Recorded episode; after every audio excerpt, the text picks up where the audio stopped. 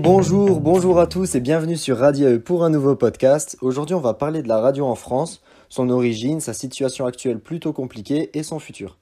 Alors d'abord, on va faire un petit point historique sur l'origine de celle-ci. À la fin du 19e siècle, il y a eu d'un côté de nombreuses recherches autour des ondes électromagnétiques et d'un autre côté l'invention du télégraphe sans fil. Et cela a permis à un physicien italien, Guglielmo Marconi, d'inventer ce qu'on appelle aujourd'hui la radio. Mais savez-vous que l'origine de la radio en France est liée en réalité à un emblème national? Il s'agit en effet de notre chère tour Eiffel. Cette dernière a permis d'installer des antennes afin d'établir un réseau de communication par radio devant initialement servir à l'armée. Cela fut effectif au début du XXe siècle, lors de la Première Guerre mondiale, mais après la guerre, la question se posait déjà que va devenir la radio si la guerre est finie? Dès son origine dans les années 1960, la radio était contrôlée par l'État et pouvait même servir de moyen de propagande. Ce phénomène est d'ailleurs toujours observable dans beaucoup de pays de nos jours. Mais ce secteur va s'ouvrir progressivement grâce à la libéralisation et la privatisation autorisée par le président Mitterrand. Ce changement va permettre à de nouvelles radios d'émerger et va laisser place à des radios détenues par des personnes privées. La plus connue de l'époque étant Radiola, détenue par SFR, mais il y a eu de nombreuses autres qualifiées à l'époque de radio pirates. Vers 1980, on assiste à une réelle démocratisation de la radio. Les radios pirates deviennent alors des radios libres. Avec le temps, Certains programmes radio ont proposé un accès à des images, mais c'est l'une des seules évolutions jusqu'à sa digitalisation ces dernières années. En effet, de nos jours, la radio est sortie des seuls postes de radio traditionnels pour se retrouver sur des plateformes digitalisées telles que YouTube, Deezer ou encore Spotify. Donc avec toutes ces nouvelles technologies, on peut désormais se demander quelle est la situation de la radio de nos jours. Lorsqu'on regarde le taux d'audience entre 2019 et 2020, on peut constater une légère baisse. En effet, d'après les données d'audience de médiamétrie, sur une même période septembre-octobre en 2020, on compte 40,9 millions de personnes en audience cumulée, soit 620 000 personnes de moins par rapport à la même période en 2019. Cette baisse peut paraître faible. En effet, on parle d'une baisse de personnes en milliers, alors que l'on parle de millions de personnes qui écoutent la radio en général.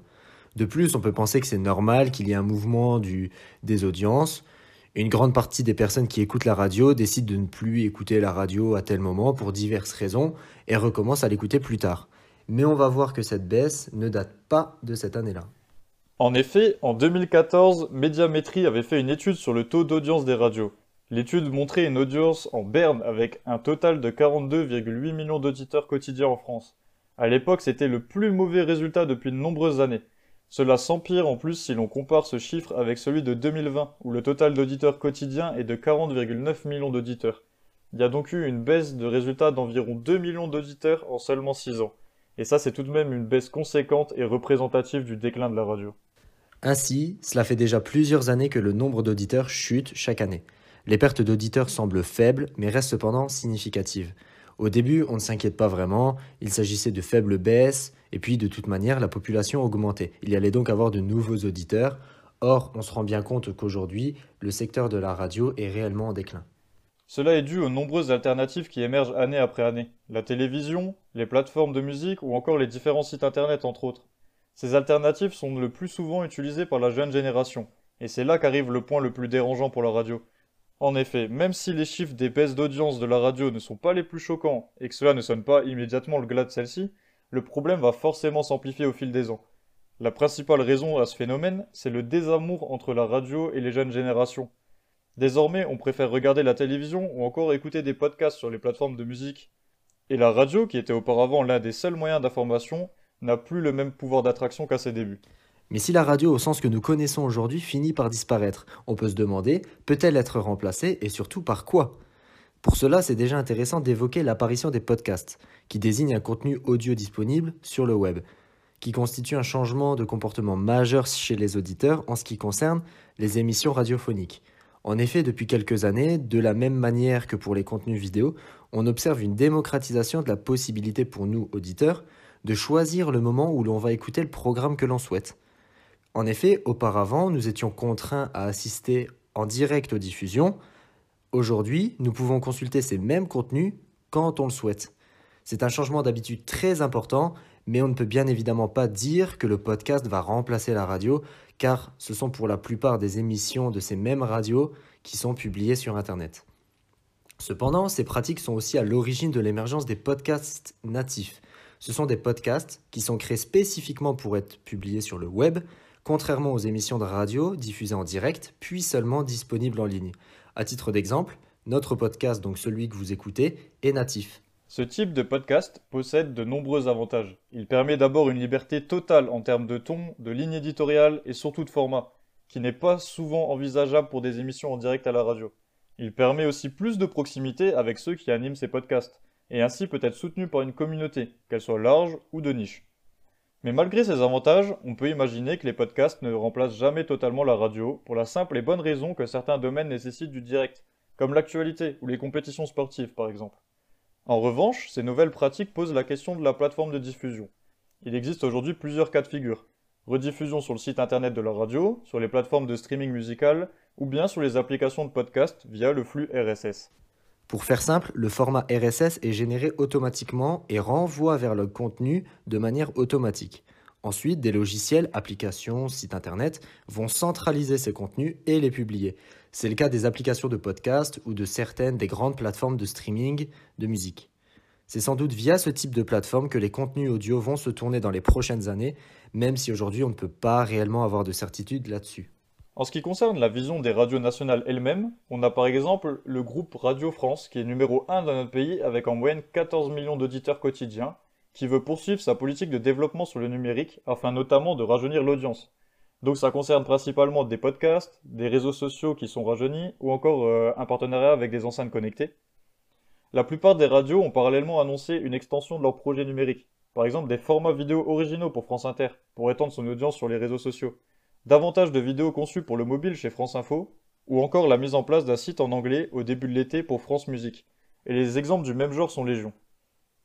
Tout ce constat n'est donc pas très rassurant pour la radio en France, et on pourrait alors se demander comment la radio tient-elle encore debout, et surtout comment peut-elle faire pour s'adapter aux grandes mutations de notre époque.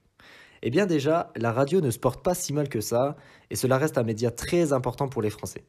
En effet, selon une étude publiée par Statista, la radio reste le média le plus crédible aux yeux des Français, avec 56% d'avis favorables contre 25% pour Internet par exemple. Cette statistique est très importante et mérite qu'on s'y attarde un peu. En effet, tout le monde connaît Internet et désormais tout le monde s'y rend. C'est devenu un réflexe naturel d'y aller quand on cherche une information. Cependant, on nous dit ici qu'il ne recueille que 25% d'avis favorables concernant sa fiabilité. C'est donc d'une part plutôt surprenant, mais aussi plutôt inquiétant pour les informations qui s'y trouvent et qu'on utilise. La radio, de son côté, profite d'une excellente crédibilité aux yeux des Français, sûrement grâce à son ancienneté et sa fiabilité. Elle reste donc une source d'information très importante et sert d'ailleurs souvent de base de données pour les relais d'information sur Internet. Pour autant, ce n'est pas uniquement pour sa fiabilité que la radio reste un média important et solide. On l'a dit, tout le monde connaît la radio et elle existait peu importe la date de votre naissance. Par conséquent, tout le monde la connaît, et surtout tout le monde sait l'utiliser et y accéder. Internet, par exemple, peut se révéler assez complexe si l'on cherche des informations, et l'on peut vite se retrouver noyé sous le flux d'informations. La radio est facile d'accès et propose un travail de journalisme en amont pour fournir une information de façon claire et synthétique. On en vient donc à un point clé, son budget et son organisation. Les radios sont des entreprises, donc disposent de locaux, d'équipes dédiées, de matériel adapté, etc. Celle-ci a donc de moyens importants, même s'ils sont en baisse, grâce aux publicités et grâce à ses autres sources de financement. Ça lui permet de produire et réaliser des émissions de qualité avec des journalistes reconnus, des invités qui réalisent des audiences et de diffuser les musiques d'actualité. Car le dernier avantage de la radio consiste en sa polyvalence. Celle-ci sert à la fois de source d'information fiable, de divertissement avec ses émissions en direct et de plateforme d'écoute de musique. La radio touche donc chaque génération et peut ainsi satisfaire davantage de besoins. La radio a donc encore de beaux jours devant elle, à condition qu'elle continue d'innover et de proposer du contenu intéressant et novateur pour ses auditeurs. Le développement des rediffusions filmées sur YouTube est d'ailleurs un très bon exemple d'adaptation à l'évolution de notre société. Nous espérons que ce podcast vous a intéressé et que vous avez appris certaines choses sur la radio. Nous, on se retrouve très bientôt pour un nouveau podcast. C'était AE, salut